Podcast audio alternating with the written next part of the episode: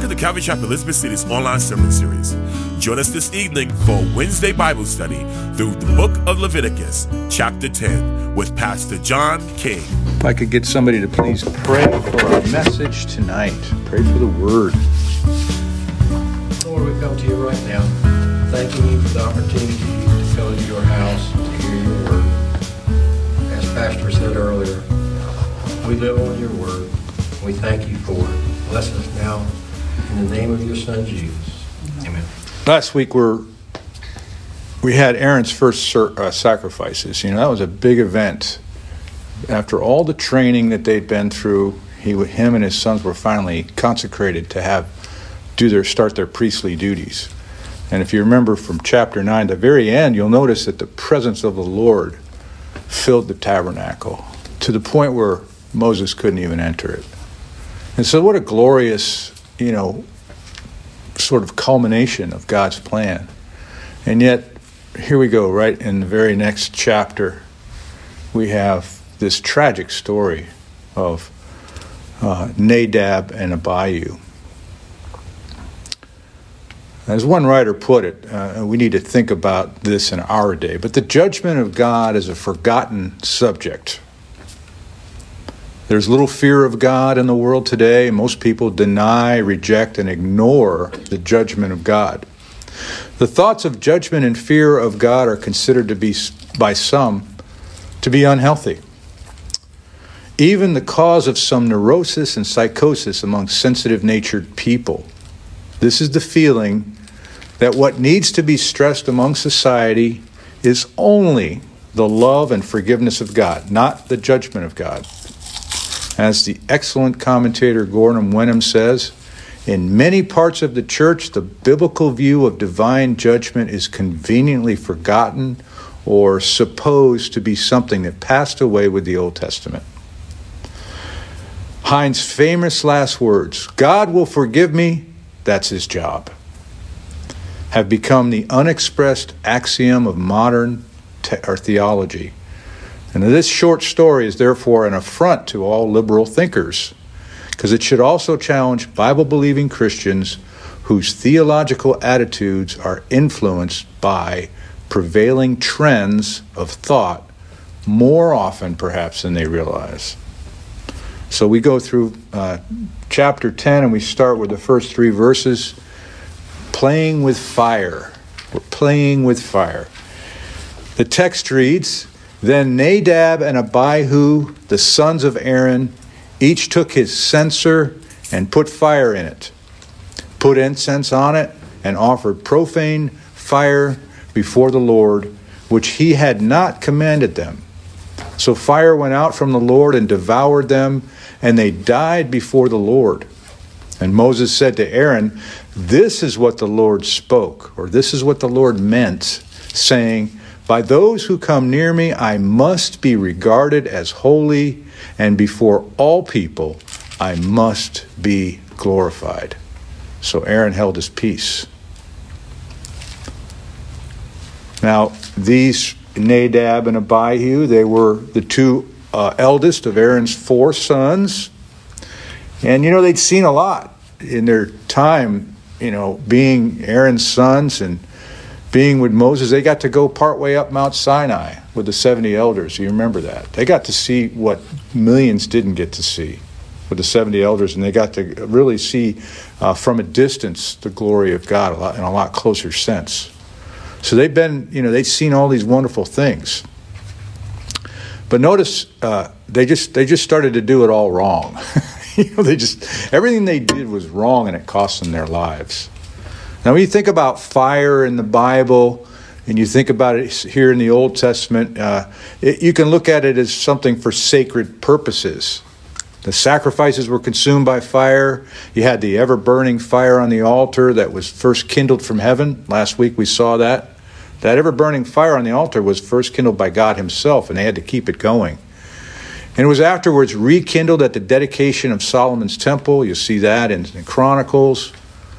We see the expressions fire from heaven or fire of the Lord, and that generally denotes lightning, but sometimes also the fire of the altar, it was called.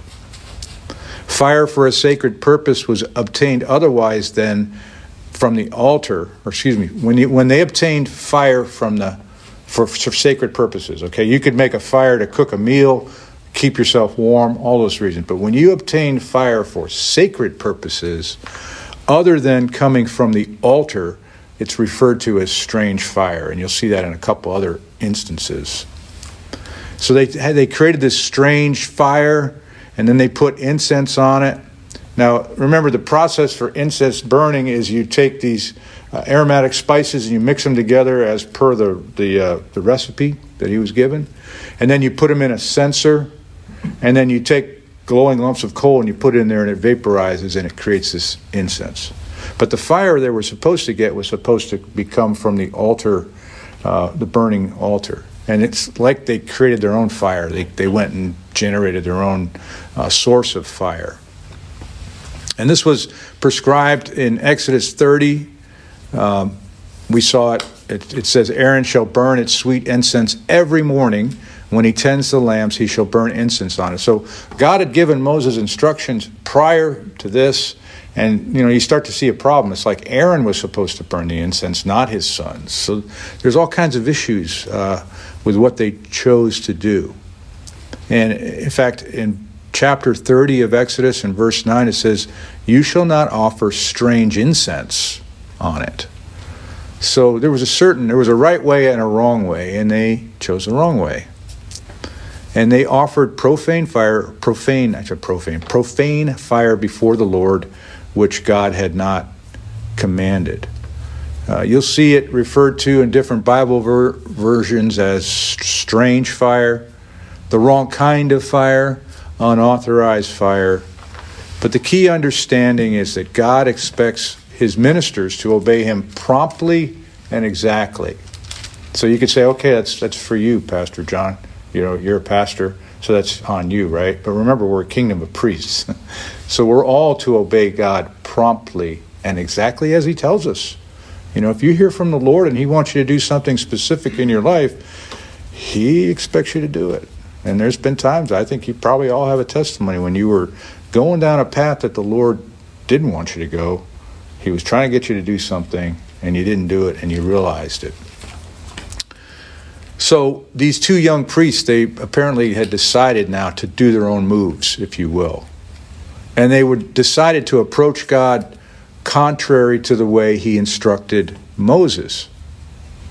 And as I said, the source of the coals was supposed to be from the altar of burnt offering. And the reason why is the offer, altar of burnt offering Remember, it, it symbolizes the atonement for sin. And so the incense symbolized the prayer. And so, unless there's atonement for sin and a right relationship with God, He can't hear your prayers. So, they're, they're getting all backwards here. So, by bringing their own strange fire, they were missing the mark. God only responds to prayer from His children based on the atoning sacrifice of Jesus. He only reply, you know, if you if you're not in a right relationship with the Lord and you don't know Him, uh, unless it's a prayer to receive salvation, He doesn't hear you. You know, it's it, it's just not working. And so, as a consequence, we saw in verse two, fire went out from the Lord and devoured them. This was a consuming fire, and they died before the Lord. This was the fire of judgment. We talked about the different types of fire. This was the fire of judgment. Now, Moses said to Aaron, Look, this is what the Lord said, or this is what the Lord meant when he said, Those who come near me must be regarded as holy. So the priests only, they had a special responsibility. Remember, they were just consecrated for service. They had a special responsibility. They were the only ones that could enter into the holy places, and of course, the high priest and the Holy of Holies once a year. And so they, uh, when they come near the Lord, they must regard God as holy, as sanctified. And these guys were just kind of perhaps stumbling in there, just kind of playing around, playing the game. And you can really, it's kind of strange, right? Right away, they've been trained up.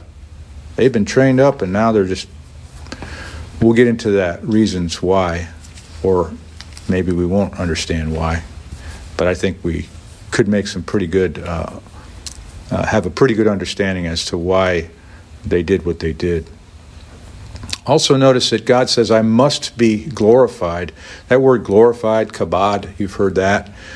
Yahweh will be given the respect he demands and deserves. He says, I will be honored, I will be glorified. And notice the Lord will not and does not share his glory with anyone. Even the priests who were given special access to serve him before the people.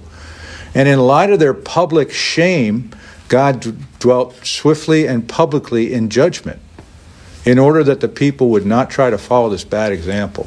And this was the very beginning of this new ministry, this new priestly ministry. And you'll see it throughout the Bible when the church was born. You had times when Ananias and Sapphira, you know, they were struck dead for lying to the Holy Spirit. And this is, you know, when things, when God sets a new movement in motion, He's not going to allow it to get sidetracked, at least not at first, right? And this is the case where He's like, we're going to deal with this problem right here and now. John Courson uh, wrote this. He said, Is God saying He doesn't want any competition because He's insecure? Asking the question. And he answers, He says, No, it's because He knows if people depend on a person or a church or a ministry, they're sure to be disappointed, right? You see that ultimately you're going to be disappointed if all you are is relying on that person, that church or that ministry to give you, you know, the satisfaction. Now there are reasons why uh, people leave churches. Uh, I, for one, have been one have, have had to leave church before. So there are legitimate legitimate reasons for having to leave a church. But you do notice a pattern among people in the body of Christ who who hop around. They hop around because why? They they put their stock in the person. They put their stock in the organization and what they think it's going to provide for them. And we'll talk a little bit more about you know what happened with these two young guys as well and it, it's tied into that. Notice though that aaron held his peace. Uh, the first time fire went out from the lord was last chapter in chapter 9 and this was proof of god's blessing and what did the people do? They shouted. They shouted. This was a form of worship. They shouted for joy, and then they fell down and worshiped God. They shouted for joy, and they fell down and worshiped God. This was a, the second time that the uh, fire went out from the Lord, and it came in judgment. And now there was no shouting, there was silence because God's judgment was righteous. Gordon, Winter, Gordon Wenham writes this. He says, Triumph and tragedy go hand in hand in the Bible and in life. On the very first day of Aaron's high priestly ministry, his two eldest sons died for infringing God's law. In the life of our Lord, his baptism by the Spirit was followed by temptation in the wilderness. His triumphal entry into Jerusalem by his crucifixion six days later. In the early church, the healing of the lame man was succeeded by the death of Ananias and Sapphira. So triumph and tragedy go hand in hand in the Bible. Now, what was this profane fire? What, what was it, this, this unauthorized fire? You know what? It's unknown. There are some commentators believe that they were intoxicated. And we'll get into that here in a little bit. But honestly, the nature of their offense is not directly specified. So it's, it's one of these things that people go back and forth. But the important point was that they were disobedient, plain and simple. God had not commanded them to do what they did. And the main principle points to this stricter standard or uh, and swifter judgment to God's ministers. One writer said it this way The closer a man is to God, the more attention he must pay to holiness and the glory of God. We talked a little bit about that last night in our men's prayer. We're going, what's going on in this world? And, you know, we decide, we, we certainly purpose to press into the Lord, especially in tough times. And you say, well, what can I be doing? Well, you can be working on maintaining your holiness and your purity before God because if persecution does happen, you're going to need to have that closeness with God that's genuine, not just you know, social and a fun place to be.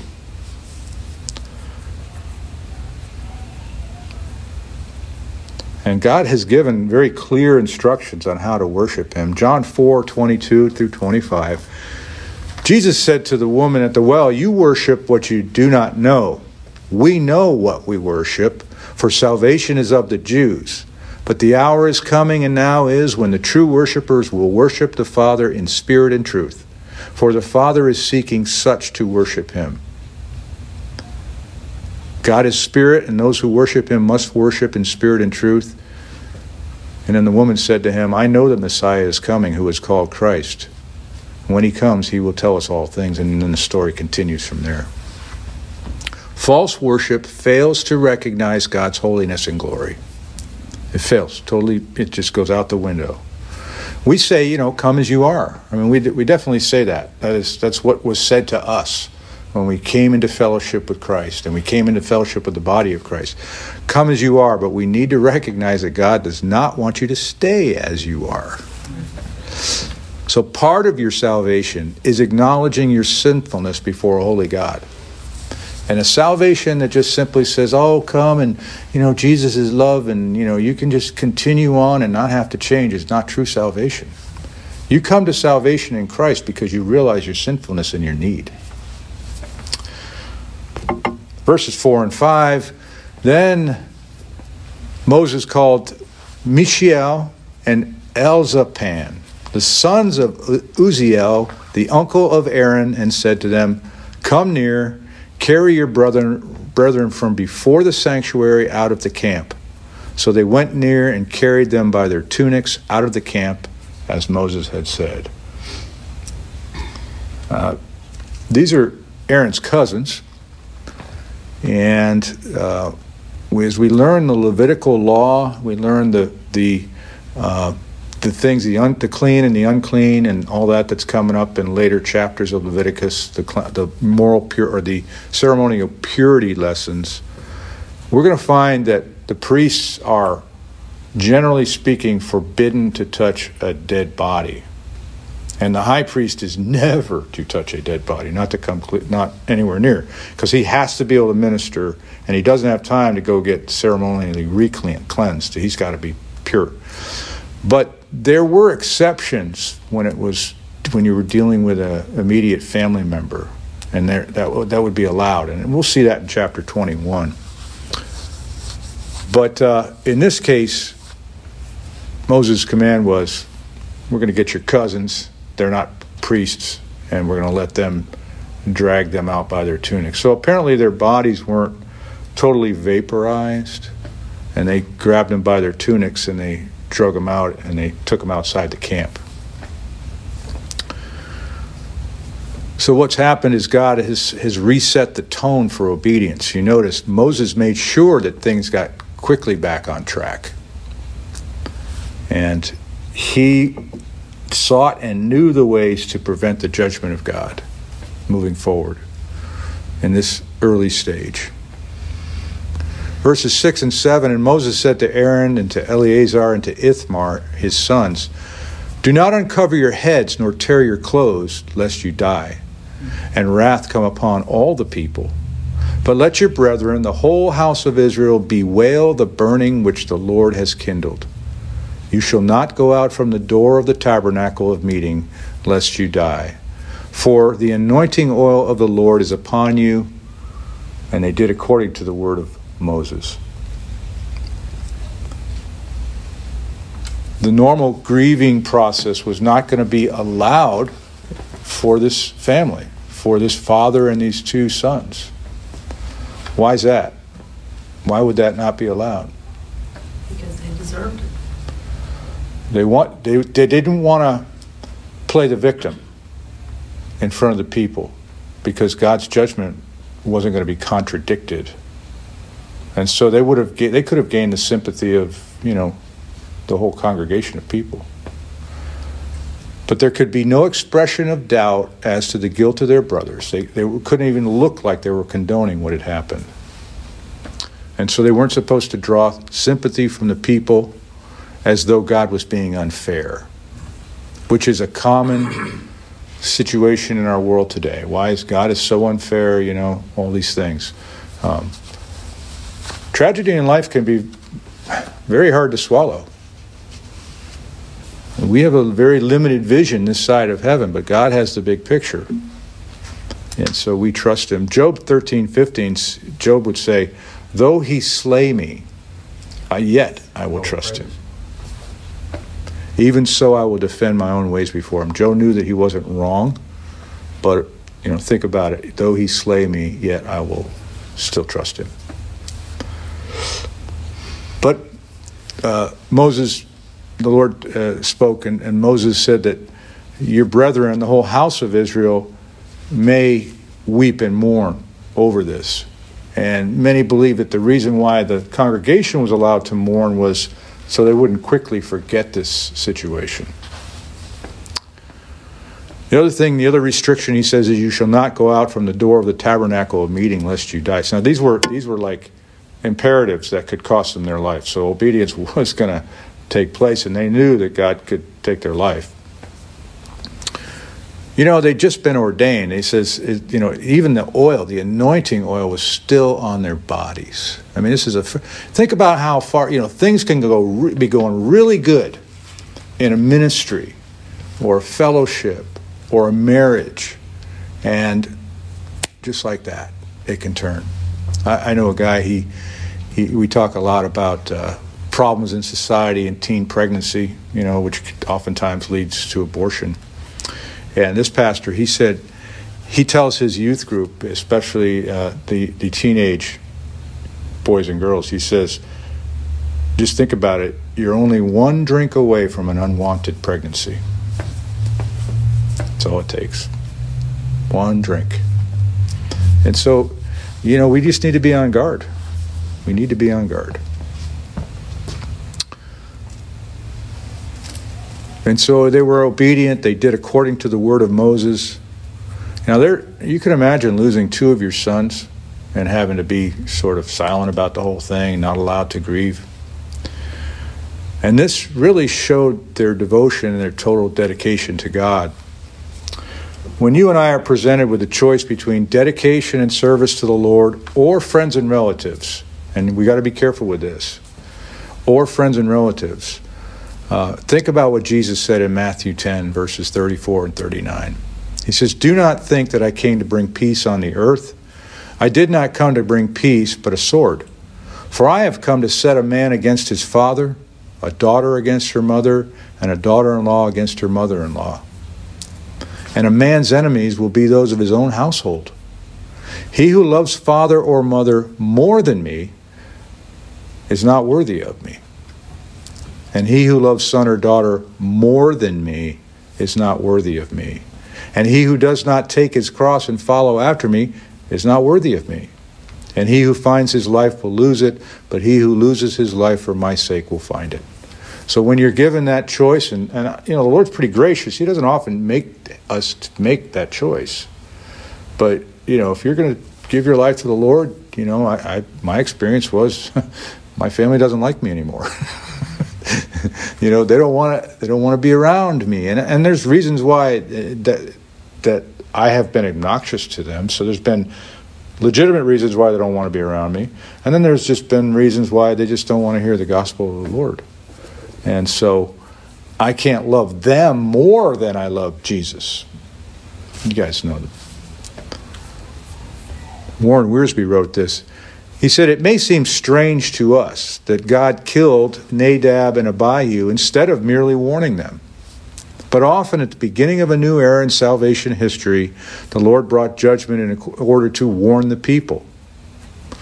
And we said this the, the tabernacle, the priestly ministry was about to begin, and the Lord wanted to make sure that the priests understood the seriousness of their work.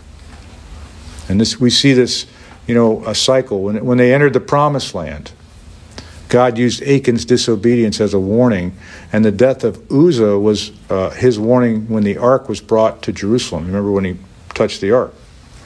Early in the church age, we said earlier, the death of Ananias and Sapphira served as a warning to the saints not to try and lie to God. Now we come to verses 8 through 11. It says, Then the Lord spoke to Aaron, saying, Do not drink wine or intoxicating drink you nor your sons with you when you go into the tabernacle of meeting, lest you die. It shall be a statute forever throughout your generations, that you may distinguish between holy and unholy, and between unclean and clean, and that you may teach the children of Israel all the statutes which the Lord has spoken to them by the hand of Moses. Only here in Leviticus does God speak to Aaron directly by himself. Everywhere else, it's always with or through Moses, but God is speaking directly to Aaron. And this shows the importance of what follows. That Aaron, and, and this is a really encourage, this should be encouraging for all of us. Aaron, despite his son's misdeeds, was still the high priest. And he was still able to mediate between God and man. And when we have our prodigals and our kids who don't turn out the way we had raised them and hoped that they would be, it does come to a point where they're on their own. They have to stand before God in their own sinful ways that they choose. And that doesn't take away your ability to minister and to mediate and to serve God. And Aaron, think about God's grace with Aaron. He let a rebellion, or he allowed a rebellion to take place and had him worshiping a golden calf. Yet afterwards, he was still made the first high priest. And his two oldest sons rebelled, uh, you know, rebelled immediately, and it cost them their life. Yet he was being, God spoke to him, and he was allowed to minister. So that should be encouraging for, for some of us. But notice he says, do not drink wine or intoxicating drink. Um, this is where people would say, commentators would say, that the fact that this particular warning came right on the heels of them burning the fire, the incense, was they may well have been intoxicated when they went into the Holy of Holies. So, you know, you can you can go. Some commentators hold this position very strongly. Um, I tend to agree. That's probably what they did, but I, I can't say for certain. Uh, intoxicating drink. Uh, when you read about it in the Old Testament, it's it's usually together. It's like wine and strong drink, like two separate things. This strong drink is called shakar. And there's no doubt that it was intoxicating. Um, and all throughout the Old Testament, you see the effects of it. Isaiah describes the stupefying effect of shakar on those who drink it excessively. Uh, first of all, alcohol. This is here alcohol. Christians and alcohol. It's not a sin to drink alcohol, it's a sin to get drunk. But if you were to ask me, should I drink alcohol? and you were to ask me personally, I would try to talk you out of it as a Christian. But I would never tell you that you can't drink as an adult, but I certainly would remind you that drunkenness is a sin. So that's my position on it. I don't drink, but I have a lot of reasons for that. And I would try to talk you out of it if you have a habit of uh, drinking, but I won't look. Uh, anyway. Hannah defended herself against the charge of strong drink by saying, I have drunk neither wine nor strong drink, neither wine nor any other intoxicating liquor. Uh, then you have this the attempt by some to uh, prove that it's simply unfermented juice, like when we take the elements and we take grape juice, it's you know it's not alcohol, but history proves it's not really a foundational truth in that. I think there's a lot of discussion on that as well. Its immoderate use is strongly condemned. It was forbidden to ministering priests, as we see here, while they were on priest duty. Uh, it was forbidden to the Nazarites while they were in their Nazarite vows. But it was also used in the sacrificial meal as a drink offering, Numbers 28 7, and could be bought with the tithe money and consumed by the worshiper in the temple, but not to get drunk. It was commended to the weak and perishing as a means of deadening their pain, but not to princes, lest it might lead them to pervert justice. Proverbs 31 4 and 7. So basically, anytime they or their priestly descendants had temple duty, when we get to the temple age, they were to abstain. And God gives the very, the, Moses gives a reason.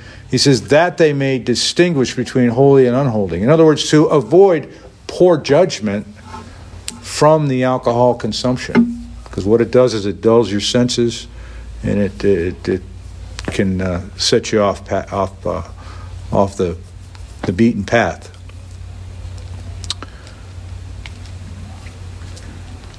He also continues on. He says that you should be able to discern between clean and unclean. And when they're handling food, there's going to be different types. And we're going to see all this as we unfold uh, Leviticus. But they had to protect the sacred space and the sacred objects from being treated as ordinary. Uh,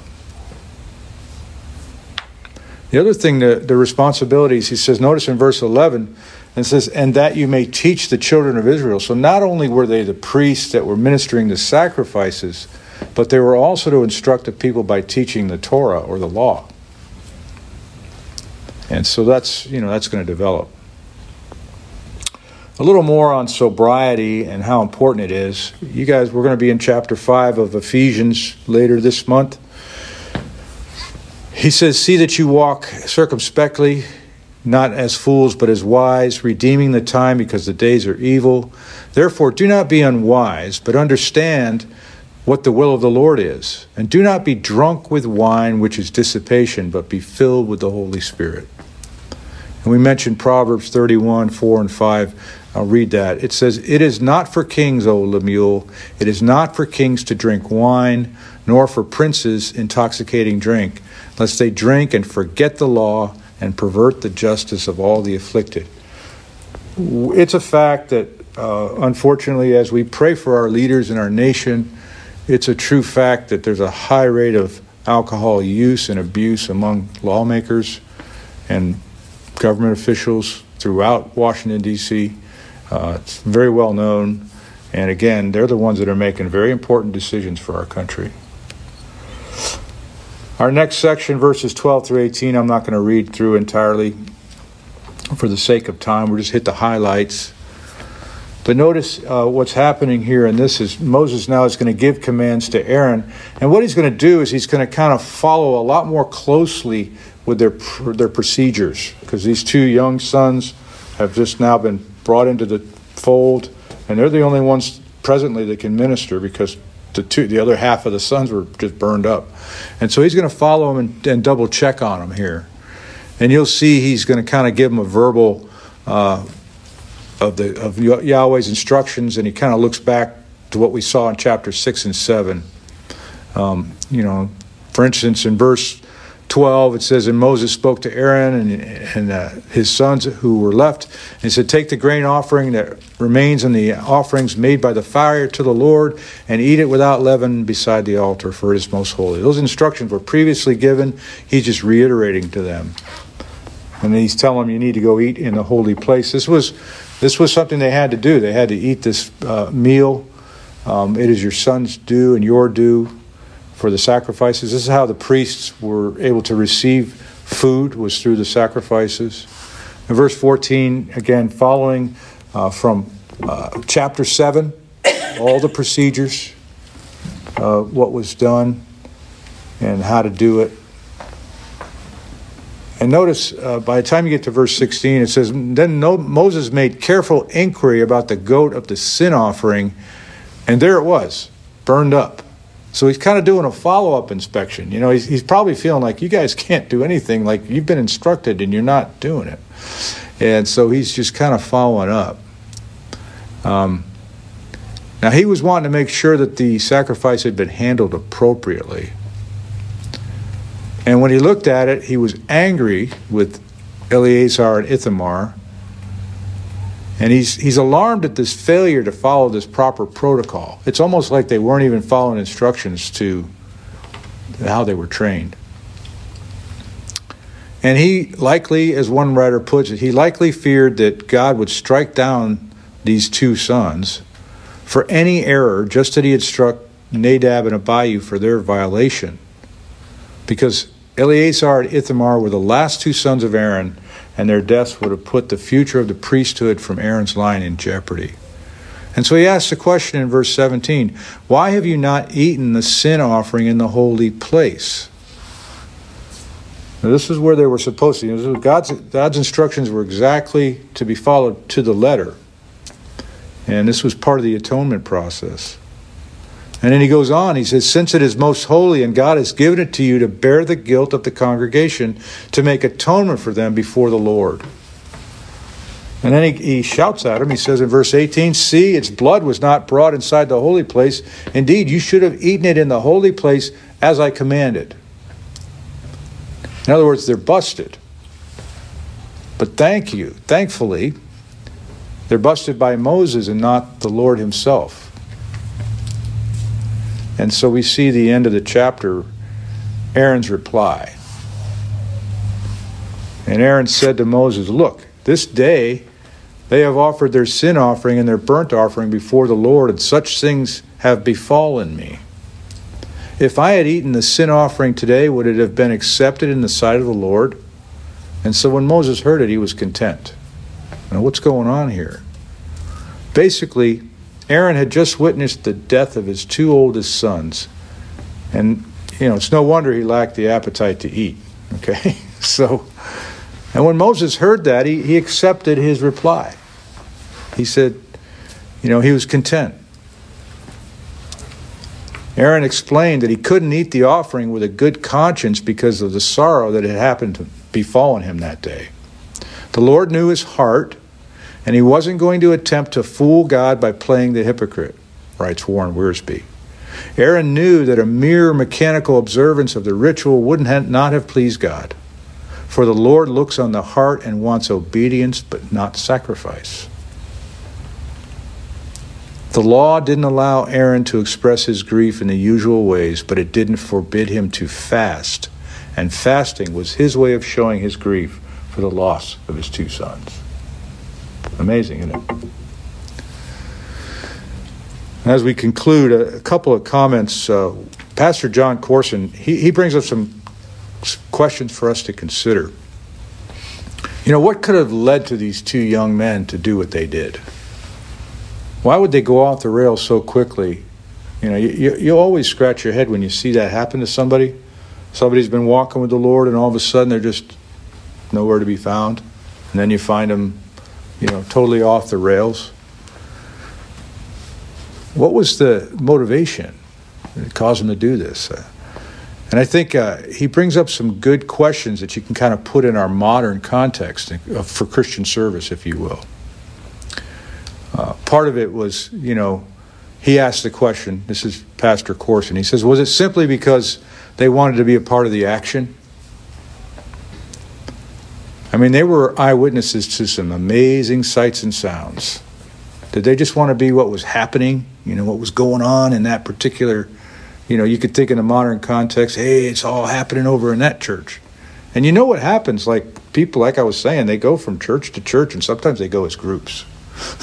you know, they make their rounds. They want to see the stuff that's going on. And so he asked a very legitimate question uh, concerning Christian service. He says, when the action shifts to somewhere else, do you leave the ministry behind to go see what's happening? He asks another question. He says, Was it because they had a need to be used by God for personal fulfillment? You know, we can justify that, right? What happens when there's a need for service somewhere else within the ministry, within the context of the church? There's some empty holes that aren't being filled. But you say, No, I'm only called to that particular ministry. I'm not going to go where there's a need. And the reason you do it is because of your desire for personal fulfillment. Was it because they had a burden for the lost? Now, that's even a better reason why we should serve, right? But what are you going to do when the lost don't respond as quickly as you expect? And I've seen this over and over again. And I think we're all if you jump out into any form of evangelism and you don't see things happening the way they should happen, you can get depressed really quick because you believe God has put you on this mission and you have a burden for the lost.